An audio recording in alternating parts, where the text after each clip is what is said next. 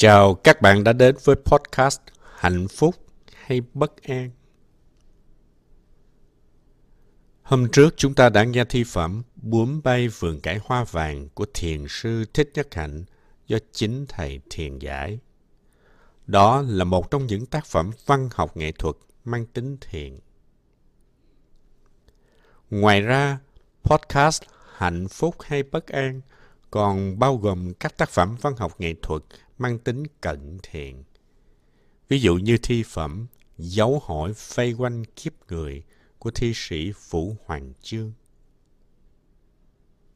Và mảng văn học nghệ thuật thứ ba của podcast Hạnh phúc hay bất an sẽ bao gồm những sáng tác của các văn nghệ sĩ cận đại và đương đại, đặc biệt là các tác gia trẻ như nhà văn Khải Đơn trong series Khơi mở bất an. Thay lời tôi muốn nói về podcast này, mời các bạn nghe một đoạn trích từ thầy Nhất Hạnh. Nếu là con người thì có tư duy. Ở Tây Phương, người ta thường ví con người là cái sậy biết tư duy. Cây sậy rất yếu đuối, dễ bị tai nạn, dễ bệnh, dễ chết, nhưng nó có khả năng tư duy. Trừ khi ta quá bận rộn lo làm ăn, còn lại ta thường đặt ra những câu hỏi như là ta từ đâu đến? Tại sao ta đến đây?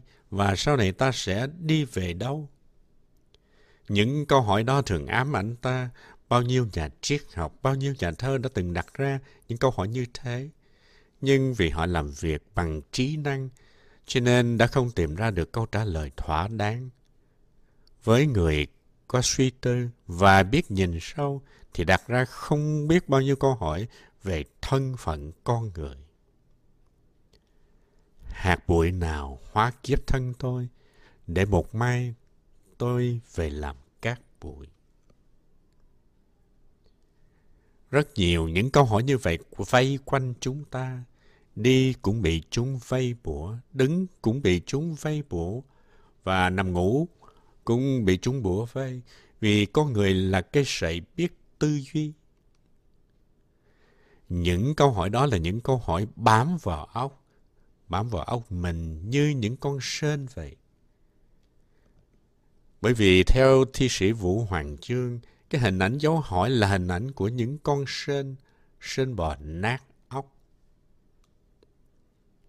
Trong não bộ của mình có những con sên hình dấu hỏi đang bò đi để tìm hiểu. Đó là hình ảnh của thi ca. Và các bạn ơi, đó cũng là hình ảnh của podcast này. Hạnh phúc hay bất an? Có một bài thơ của Vũ Hoàng Trương có lẽ ít người biết đến. Đây là một trong những bài thất ngôn tứ tuyệt. Dấu hỏi vây quanh trọn kiếp người, sinh bò nát óc, máu thầm rơi. Chiều nay một dấu than buông dứt, đinh đóng vào săn tiếng trả lời. Người miền Nam và miền Trung có lẽ chưa biết chữ săn này. Săn có nghĩa là hòm, là cái quan tài. Dấu hỏi vây quanh trọn kiếp người. Nếu là con người thì có tư duy. Ở Tây Phương người ta thường ví von con người là cái sậy biết suy tư. Cái sậy rất yếu đuối, dễ bị tai nạn, dễ bệnh, dễ chết, nhưng nó có khả năng tư duy. Trừ khi ta quá bận rộn lo làm ăn, còn lại ta thường đặt ra những câu hỏi như là ta từ đâu đến, tại sao ta đến đây và sau này ta sẽ đi về đâu? Những câu hỏi đó thường ám ảnh ta, bao nhiêu nhà triết học, bao nhiêu nhà thơ cũng đã từng đặt ra những câu hỏi như thế. Nhưng vì họ làm việc bằng trí năng nên đã không tìm được ra câu trả lời thỏa đáng. Với người có suy tư và biết nhìn sâu thì đặt ra không biết bao nhiêu câu hỏi về thân phận con người. Hạt bụi nào hóa kiếp thân tôi để một mai tôi về làm cát bụi. Rất nhiều những câu hỏi như vậy vây quanh chúng ta. Đi cũng bị chúng vây bủa, đứng cũng bị chúng vây bủa, và nằm ngủ cũng bị chúng bủa vây. Vì con người là cái sậy biết tư duy. Những câu hỏi đó là những câu hỏi bám vào óc mình như những con sên. Vì theo thi sĩ, hình ảnh dấu hỏi là hình ảnh của những con sên. Sên bò nát. Trong não bộ của mình có những con sên hình dấu hỏi đang bò đi để tìm hiểu. Đó là hình ảnh của Tika. Khi làm thơ, chúng ta phải mượn hình ảnh, chứ không được tuyên bố bằng những danh từ trừu tượng. Ví dụ khi buồn, ta nói mây xám văng trong hồn tôi, chứ không được nói tôi buồn. Nói tôi buồn thì không phải là thơ. Dấu hỏi vây quanh trọn kiếp người, sên bò nát óc báo thầm rơi. Mỗi người tư duy thường đưa ra những câu hỏi rất dễ sợ. Trong bộ não ta có những con sên đang bò suốt ngày đêm để tìm kiếm. Sên bò nát óc, máu thầm rơi. Nát óc là không tìm ra được câu trả lời. Đó là vấn đề sống chết của con người. Không phải nước mắt mà là máu, tức là chúng ta đã làm việc quá nhiều. Máu thầm rơi thấy được nỗi khổ niềm đau của con người. Chúng ta muốn biết được sự thật, muốn tìm ra câu trả lời cho kiếp người, nhưng không tìm ra được. Điều đó đã trở thành nỗi khổ niềm đau. Nỗi khổ niềm đau không phải chỉ của các nhà triết học, mà là của tất cả chúng ta. Và cứ như vậy mà ta sống hết ngày này qua ngày khác, vẫn không tìm ra được câu trả lời cho câu hỏi nát óc đó. Cho đến một ngày kia. Chiều nay một dấu than buông dứt, đinh đóng vào săn, tiếng trả lời. Chết rồi, nằm trong quan tài nhưng vẫn chưa có câu trả lời, và dấu than đối lại với câu dấu, dấu chấm hỏi. Dấu than không phải là hình con sên mà là hình của cái đinh đóng vào quan tài của mình. Đinh đóng vào săn tiếng trả lời. Xác của mình đã nằm trong quan tài rồi và người ta đã đóng lại. Tiếng binh, binh, đó là tiếng trả lời. Nói tóm lại là không có tiếng trả lời cho những câu hỏi như vậy. Tại sao ta có mặt ở đây? Ta từ đâu tới? Ta sẽ đi về đâu? Tại sao ta phải hứng chịu tất cả những hệ lụy của kiếp người? Tại sao có quá nhiều đau khổ trong một kiếp người? và dụng cụ đi tìm câu trả lời cho những câu hỏi đó chỉ là não bộ, là trí năng của mình. Siddhartha ngày xưa cũng đã từng đi tìm và ban đầu Siddhartha đi tìm bằng trí năng. Nhưng sau đó Siddhartha biết rằng không thể đi tới và tìm ra được câu trả lời bằng trí năng, nên Siddhartha phải sử dụng các con người của mình. Khi tu thiền, Chúng ta phải biết rằng ý thức không đủ để giải quyết vấn đề mà phải dùng cả tàn thức, cả thân và tâm của mình. Cho nên đi tìm câu trả lời bằng con đường của trí năng thì không thể đạt tới được.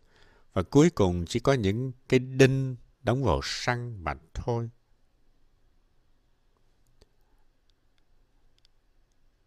Có một bài thơ trong thi phẩm Rừng Phong của Vũ Hoàng Chương là bài ca siêu thoát. Nhưng không được siêu thoát lắm vì ông chưa tìm ra được câu trả lời, mà cứ hy vọng rằng mình sẽ tìm ra và đã tìm ra. Trải mấy hoang mang tìm kiếm, lòng sao khác mãi chưa vừa.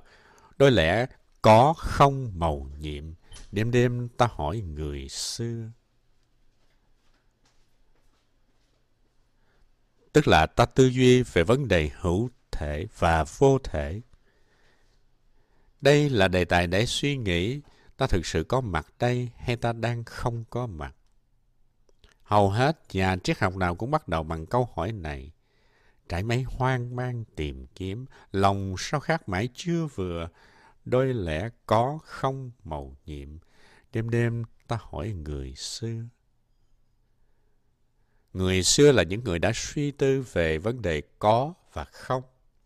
Người xưa đã cống hiến kết quả suy tư của mình trên những trang giấy trắng hoặc bằng chữ Hán hoặc bằng chữ Hy Lạp, chữ Latin và ta trông đèn lên mỗi đêm để đọc sách triết học, đọc sách người xưa, hy vọng tìm ra được câu trả lời. Đôi lẽ có không màu nhiệm, đêm đêm ta hỏi người xưa. Ban ngày ta bận rộn, ban đêm trông đèn lên để tìm kiếm. Đuốc kim cổ, đây lòng ta thành kính, hỏi trầm luân cùng ý thức huyền vi, mà sáu nẻo hôn mê còn chữa định, ta về đâu? Kìa, ngươi đến làm chi? Đuốc kim cổ là bố đuốc ngày xưa và bây giờ dùng để soi sáng cho mình. Ta sử dụng với tất cả sự thành kính của ta. Cùng thuyền, cùng hội, cùng trầm luân với nhau và cũng có ý thức đi tìm lẽ huyền vi của cuộc đời. Mà sáu nẻo hôn mê còn chữa định, ta về đâu, kìa ngươi đến làm chi? Sáu nẻo hôn mê ở đây tác giả muốn nói đến sáu đường thiên, nhân, Atula, địa ngục, ngạo quỷ và súc sinh. Sáu nẻo đều hôn mê hết, chưa tìm thấy con đường. Địa ngục, ngạo quỷ, súc sinh không thấy thì đã đành, mà con người cũng không thấy được con đường. Không những Atula mà chư thiên ở trong tam giới cũng chưa thấy được con đường. Ta chưa tìm ra được câu trả lời, ta sẽ đi về đâu? Thì Người đến để làm chi? Người sinh ra làm chi cho khổ? Sinh ra làm chi để cho ta phải đặt câu hỏi? Tại sao ta phải sinh ra? Ta sinh ra để làm gì? Ta sẽ đi về đâu? Ta về đâu? Kìa, ngươi đến làm chi? Tức là có đến và đi sau khi có vấn đề hữu và vô, thì có vấn đề khứ và lai. Đó là những đề tài của triết học. Mà sáu nẻo hôn mê còn chữa định. Chữa tức là chưa. Ta về đâu? Kìa, ngươi đến làm chi? Câu hỏi đặt ra rất rõ ràng. Anh từ đâu tới? Và tôi sẽ đi về đâu? Tại sao chúng ta phải có mặt ở đây? Phải chăng muôn kiếp nặng nề? từ hư không tới lại về không hư. Có phải mình từ hư không tới và mình sẽ trở về hư không hay không? Lần trước chúng ta cũng nghe Trịnh Công Sơn nói tương tự như vậy. Mình từ hư không tới, rồi mình sẽ trở về hư không. Đó là do mình chưa tiếp xúc được với tuệ giác đạo Bụt. Tuệ giác của đạo Bụt thì không có cái gì từ không mà trở thành có, và cũng không có cái gì từ có mà trở thành không. Như đám mây, đám mây không phải từ không mà trở thành có, và đám mây cũng không bao giờ từ có mà trở thành không. Vì vậy, tuệ giác đã buộc vượt thoát hữu và vô. Nội câu này thôi cũng đã chứng tỏ rằng trong khi viết bài thơ này, tác giả chưa tiếp xúc được với nguồn tuệ giác của đạo Bụt. Phải chăng muôn kiếp nặng nề, từ hư không tới lại về không hư? Lẽ nào mộng cả thôi ư? Người ơi, giọt lệ chứa dư tan điện. Ruộng dâu biến thành bãi biển, rồi bãi biển trở thành đất liền đất liền trở thành ruộng dâu, rồi ruộng dâu trở thành bãi biển. Đó là vô thường. Hôm nay thế này, ngày mai thế kia hôm nay có ngày mai không hôm nay không, ngày mai có. Có phải là từ không trở thành có? Hôm nay ta có mặt ở đây nghĩa là ta có, ngày mai ta không có mặt ở đây nữa, có phải là từ có trở thành không? Sông ôm bóng nguyệt, không mà có, hay có mà không nhĩ gã say. Người vừa ôm ốc trong tay, nhạc giỡn đêm nào vạn cổ sau trước cùng chung niềm tín mộ, đâu lẽ có chiều qua mà không sáng nay. Người mình ôm trong tay để khiêu vũ theo tiếng nhạc trên sàn gỗ bây giờ không còn nữa. Có phải sự thật người đó đã từng có mà bây giờ thành không hay không? Đó là câu hỏi được đặt ra nhưng chưa có câu trả lời. Hồi còn trẻ tôi thích đọc thơ. Những bài thơ của Thế Lữ, Xuân Diệu, Huy Cận, vân vân tôi đã đọc thuộc lòng.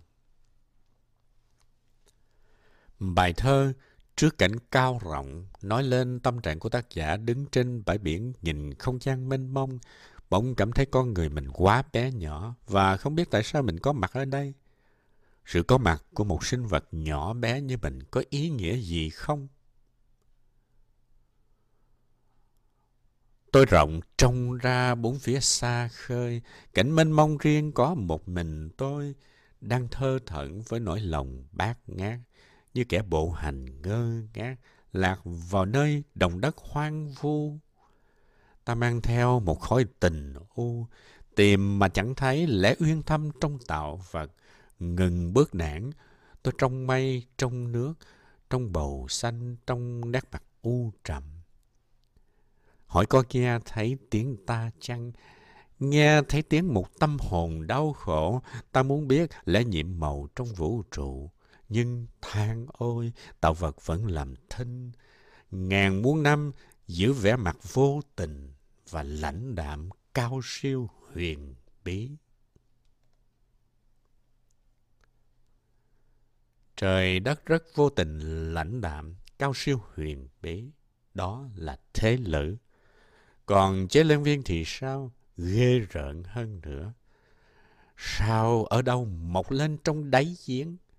Tưởng tượng tâm hồn mình là một cái đáy giếng rất sâu, sâu thâm thẳm và có một ngôi sao mọc lên từ đó. Sao ở đâu mọc lên trong đáy giếng lạnh như hồn u tối vạn yêu ma? Hồn của ta trú ẩn ở đầu ta, ý của ai trào lên trong đáy óc để bay đi theo tiếng cười nhịp khóc. Những câu đó rất đau khổ. Biết làm sao giữ mãi ta đây, thịt cứ chiều theo thú dục chua cay, máu cứ nhảy theo nhịp cuồng kẻ khác, mắt theo dõi tinh hoa bao màu sắc, đau đớn thay cho đến cả linh hồn. Cứ đi tìm chán nản với u buồn, để đỉnh sọ trơ tràn ý thịt, mà phải đâu đã đến ngày tiêu diệt. Ai bảo dùm ta, có, có ta không? Là học trò của Siddhartha, chúng ta có cơ hội vì chúng ta biết rằng nếu ta đi tìm bằng con đường trí năng thì chúng ta sẽ thất bại. Dấu hỏi vây quanh trọn kiếp người, sinh mệnh nát óc, máu thầm rơi. Chiều nay một dấu than buông dứt, đinh đóng vào săn, tiếng trả lời. Vì vậy, khi đến chùa là ta đã có cơ hội. Ta phải tìm cách tiếp xúc cho được phương pháp thực tập để có thể cung cấp cho mình những câu trả lời mà đừng đi tìm những tiện nghi nhỏ nhặt. Khi tới chùa, nếu được gặp thầy, gặp bạn thì phải nhớ mục đích mình tới chùa để làm gì. Không phải bỏ thời gian để nói chuyện này, chuyện nọ. Không khí ở chùa là không khí trong đó mình có thể đi tìm những câu trả lời. Còn nếu mình để thì giờ nói chuyện kinh tế, chính trị, chuyện công việc, ăn làm. Chuyện chùa này, chùa khác thì ổn lắm.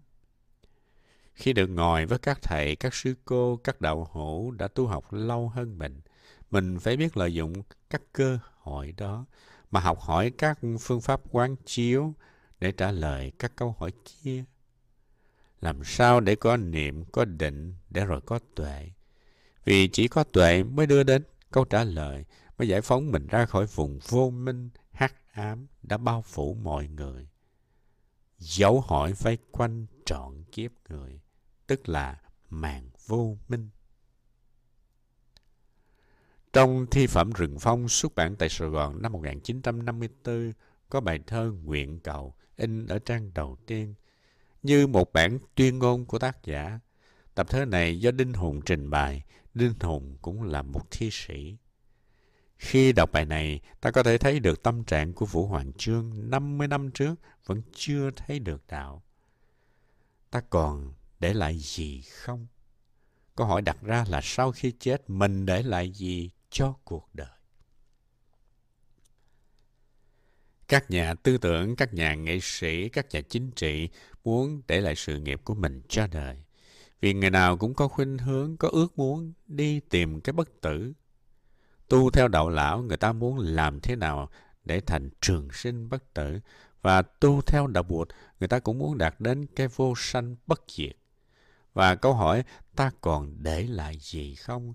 Cũng biểu lộ cái khuynh hướng và ước muốn đó. Ta còn để lại gì không? Kìa non đá lỡ, này sông cát bồi. Núi đá thì lỡ ra, mà dòng sông thì cát bồi. Có những con sông bị cát bồi dần thành dòng sông cạn.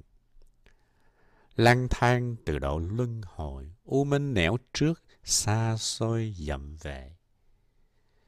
Tác giả đã sử dụng từ luân hồi của đạo bục nhưng thực chất tác giả chưa hiểu được luân hồi là gì. U minh nẻo trước, tức là mình không thấy rõ con đường ở trước mặt, và con đường trở về quê hương đích thực của mình cũng còn rất xa. Cho nên bài nguyện cầu này cũng là một câu hỏi. Lang thang từ độ luân hồi. Có một giai đoạn nào đó mình bị đi luân hồi. Trước đó mình rất an lành nhưng vì mắc phải làm lỗi nào đó cho nên bị đẩy xuống trần gian. U minh nẻo trước, xa xôi dặm về. Phía trước thì u minh đen tối, phía sau con đường trở về thì mịt mờ, không biết đi đâu. Rất tội nghiệp. Trông ra bến hoặc bờ mê. Nhìn ra thì thấy toàn là bến bờ mê hoặc, toàn là vô minh, không có gì sáng sủa, không có gì là sự thật. Trong danh từ Phật học, chữ hoặc có nghĩa là phiền não. Đây là từ chuyên môn của đạo Bụt trong ra bến hoặc bờ mê, nghìn thu nửa chóp, bốn bề một phương. Nghìn thu là nghìn năm, chỉ ngắn bằng nửa cái chóp, rất vô thường. Nghìn thu nửa chóp, bốn bề một phương, nghĩa là tuy nói bốn phương nhưng kỳ thực không đi xa được. Nó cũng chỉ là một phương thôi. Điều mà thi sĩ thấy được là tính vô thường của thực tại. Tuy nhiên, thi sĩ không đi xa hơn cái thấy vô thường đó, bởi vì trong sự tu học, nếu biết đạo sâu và vô thường thì chúng ta mới tìm thấy vô ngã. Nhưng thi sĩ không được ai trao truyền những dụng cụ để đào sâu vào sự thật vô thường. Vì vậy thi sĩ chưa bao giờ khám phá được sự thật vô ngã. Có rất nhiều người nói đến vô thường. Heraclitus cũng nói đến vô thường và Đức Khổng Tử cũng nói đến vô thường. Heraclitus thì nói, không ai có thể tắm hai lần với một dòng sông. Đó là vô thường. Dòng sông phút sau không còn là dòng sông của phút trước nữa. Người tắm cũng vậy. Người tắm xuống rồi lại lên, lại đã trở thành người khác rồi. Vì vậy trong câu nói đó chứa đựng tuệ giác vô thường. Còn Đức Khổng Tử đứng trên bờ sông nhìn xuống thì than rằng cứ chạy mãi như thế này sao? Ngày đêm không ngưng nghỉ. Tức là Ngài nói đến sự vô thường. Bụt cũng nói về vô thường, nhưng vô thường của Bụt khác. Vô thường của Bụt không phải là những lời than thở, mà là một phép quán. Ta phải sử dụng định vô thường, tam muội vô thường như là một dụng cụ, một cái cuốc để đào bới. Vì vậy, vô thường không phải để thở than. Vô thường không phải là một triết thuyết, nó không mang tính chất triết học.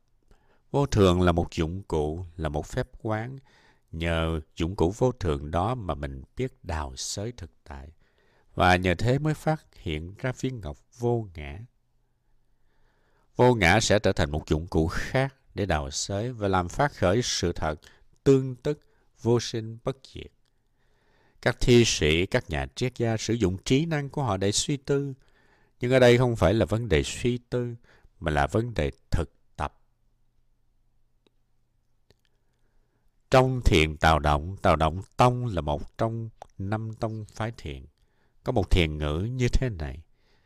Tư lương cá, bất tư lương để.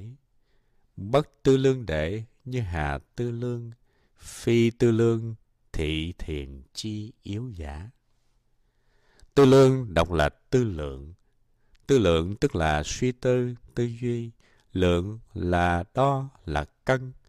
Tư lượng tức là cân nhắc, đo lượng Tư lương cả bất tư lương để là suy tư cái không thể suy tư. Trong danh từ đạo buộc có từ bất khả tư nghị nghi là bàn luận, cái gì không suy tư, không bàn luận được. Cái gì mà nói ra là trật, không thể tư duy được. Cái gì mà màu nhiệm vậy? Cái mà không thể suy tư, không thể tìm tới bằng con đường suy tư, không thể diễn tả bằng lời nói, gọi là bất khả tư, bất khả nghị. Cái không thể suy tư, làm sao mình suy tư được? Cái không thể tư lượng, làm sao tư lượng được? Đó là hiệu lệnh của thiền tạo động. Vì vậy, con đường tư duy không đưa tới kết quả. Khi học tổ lâm tế, ta nghe tổ dạy, mình cần phải đoạn cảnh, cần phải cắt đứt đường rầy của tư duy, vì tư duy là cứ chạy quanh. Sinh bò nát óc, máu thầm rơi. Tư lượng về cái không thể tư lượng là vô nghĩa, vì cái không tư lương thì làm sao tư lương được. Vì vậy, cái không tư duy là yếu chỉ của thiền tông. Đó là trực giác, là bát nhã. Chỉ có cái đó mới khám phá, khơi mở, diễn bày sự thật mà thôi. Trí tuệ giác bát nhã không phải là tư duy. Ví dụ như quý vị đã từng ăn sầu riêng, bây giờ muốn giúp cho một người Tây Phương chưa bao giờ ăn sầu riêng, chưa biết sầu riêng là gì. Quý vị giải thích sầu riêng là như thế này, sầu riêng là như thế kia. Và dù quý vị có làm cho họ tư duy cách mấy đi nữa, họ cũng không thể nào hiểu được về cái trái sầu riêng là gì. Sầu riêng là cái không thể tư duy được. Chỉ có một cách giúp họ là đút một miếng sầu riêng vào miệng họ. Cái đó gọi là trực giác. Phải chấm dứt tư duy để đi tìm trực giác. Vì vậy ngồi thiền không phải để tư duy, ngồi thiền là để sử dụng tuệ giác trực tiếp của mình. Ta còn để lại gì không? Kìa nón đá lỡ này sông cát bồi. lang thang từ độ luân hồi, u minh nẻo trước xa xôi dặm về. Trông ra bến hoặc bờ mê, nghìn thu nửa chớp, bốn bề một phương đã thấy được tính vô thường nhưng không biết sử dụng vô thường như là một dụng cụ để đào bới, để tìm kiếm. Do đó tác giả chưa bao giờ khám phá được vô ngã, mà vô ngã thực ra nằm sát ngay sau lưng vô thường. Thấy được vô thường là thấy được vô ngã. Các nhà triết học kia, kể cả khổng tử, Heraclitus, chưa thực sự thấy được vô thường. Vì thấy được vô thường sâu sắc thì thấy được vô ngã, vì vô thường là mặt khác của vô ngã. Vô thường là đứng về phương diện thời gian mà diễn bày, còn vô ngã là đứng về phương diện không gian mà nhìn nhận. Thực sự, thấy được vô thường thì thấy được vô ngã. Chưa thấy được vô ngã thì chưa thấy được vô thường. Trong ra bến hoặc bờ mê, nghìn thu nửa chớp, bốn bề một phương. Ta vang các bụi trên đường, dù nhơ dù sạch đừng vương gót này. Trong tư duy của thi sĩ vẫn còn có dấu tích của truyền thống Á Đông. Những con người đặc biệt có tài năng và hầu hết chúng ta cũng vậy, đều có tư tưởng chúng ta là trích tiên. Trích tiên tức là vị tiên sống trên thượng giới, nhưng vì bị làm lỡ gì đó cho nên Ngọc Hoàng đầy chúng ta xuống trần gian. Và chúng ta phải sống bao nhiêu kiếp đó cho đến khi chuộc được lỗi lầm thì Ngài cho trở về thượng giới. Và ta đang sống ở cảnh giới mà Tây Phương gọi là rơi xuống bị đọa đầy. Adam và Eva bị rớt xuống trần gian. Thượng đế tạo ra cái hình ảnh vì không nghe lời Thượng đế ăn trái cấm và đã cứu chuộc hơn 2.500 năm mà vẫn chưa lên trở lại được. Trong sâu thẳm tâm hồn, Chúng ta nghĩ rằng ngày xưa chúng ta ở một nơi rất màu nhiệm, rất an ổn, không tư lượng, không lo lắng gì cả. Tự nhiên bây giờ sinh ra là một kiếp người, phải lo lắng quá nhiều, phải suy tư quá nhiều. Vì thế bây giờ ta mong ước trở lại chỗ ngày xưa, nơi mà ta hoàn toàn an ổn, không cần phải lo lắng cho tương lai hay hối hận gì về quá khứ. Không phải chỉ có các nhà triết học, các thi sĩ mới có khuynh hướng như vậy, mà tất cả chúng ta đều có cảm tưởng như thế. Nghĩa là chúng ta tới từ một chỗ rất yên ổn, rất an lành, và chúng ta đang khổ đau vì bị luân hồi, vì bị làm một vị trích, trích tiên ở hạ giới. Chúng ta nghĩ rằng khi ta đền hết tội thì ta sẽ được trở về nơi khung trời an lành của ta ngày xưa. Người nào cũng cho mình là một vị trích tiên, một vị tiên bị đọa xuống trần gian.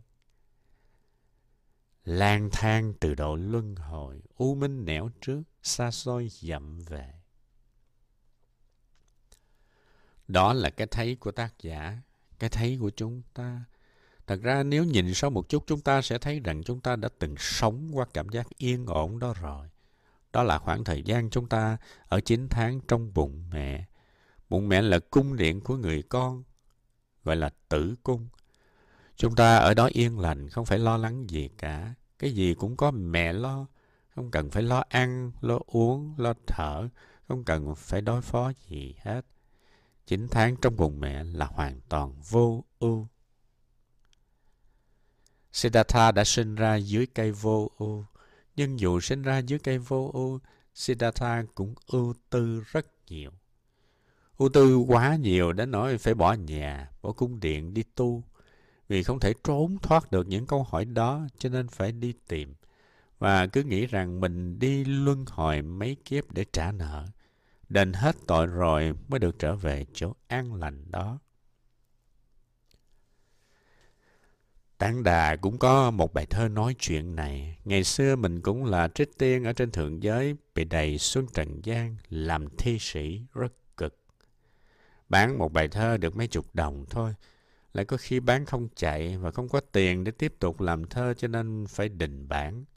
Đó là số kiếp của Tản Đà, Nguyễn Khắc Hiếu. Có một đêm Tản đà mơ thấy chư thiên trên trời xuống mời lên đọc thơ cho thượng đế kia. Sau khi đọc thơ, chư thiên và Ngọc Hoàng rất thích. Ngọc Hoàng nói rằng ngày xưa con cũng ở đây làm chư thiên, nhưng vì con làm lỡ nên bị đầy xuống trần gian. Con ráng truyền ba lý thuyết nhân bản, mai mốt đền được tội thì Ngọc Hoàng sẽ cho con trở về thượng giới. Đó là bài thơ của Tản Đà. Ta vang các bụi bên đường, dù nhớ dù sạch đừng vương gót này, để ta tròn một kiếp say, cao xanh, liều một cánh tay nếu trời. Nói chi thua được với đời, quảng chi những tiếng ma cười đêm sâu, tâm hương đốt nén linh sầu, nhớ quê dằn dặt, ta cầu đó thôi. Ta không thuộc về thế giới này, Ta là vị tiên, vì vậy ta không muốn dính vào những cát bụi, ganh tị, đố kỵ, tham lam. Ta không muốn dính vào hệ lụy đó. Ta muốn mai mốt ta sẽ trở về chỗ của ta ở trên kia. Đó là tư duy của vị trích tiên. Bài thơ nguyện cầu này nhớ về cõi mà mình đã ra đi và mình hoàn toàn không muốn dính líu, không muốn để lại sự nghiệp gì ở đây hết. Ta còn để lại gì không? Ta không còn thuộc về thế giới này nữa, ta thuộc về thế giới khác. Trong khi đó, Đạo Bụt nói rằng Niết Bàn và thế gian là một. Muốn đi tìm Niết Bàn phải đi tìm ngay trong thế gian. Ta bà chưa đựng tịnh độ và Bồ Đề được tìm ngay trong phiền não. Điều này tác giả chưa tiếp xúc được, chưa có kiến thức Phật học, chưa có thực tập. Nói chi thua được với đời, quản chi những tiếng ma cười đêm sâu. Tâm hương đốt nén linh sầu, nhớ quê dằn dặt ta cầu đó thôi. Đêm nào ta trở về ngôi, hồn thơ sẽ hết luân hồi thế gian. Ta đâu muốn có sự nghiệp gì ở cái cõi đời này. Ta không cần gì hết. Về trên kia, ta để lại cái này cho các ngươi. Muốn tranh giành bao nhiêu thì cứ tranh giành. Đêm nào ta trở về ngôi, hồn thơ sẽ hết luân hồi thế gian. Một phen đã nín cung đàn, nghĩ chỉ còn mất hơi tàn thanh âm. Một phen mà tôi không còn làm thơ nữa thì tôi không nghĩ rằng thơ tôi có người đọc hay là không có người đọc. Tôi không bận tâm về điều đó. Đây là tuyên cáo của Vũ Hoàng Chương. Nhưng từ năm 1963 thì Vũ Hoàng Chương đã đổi khác.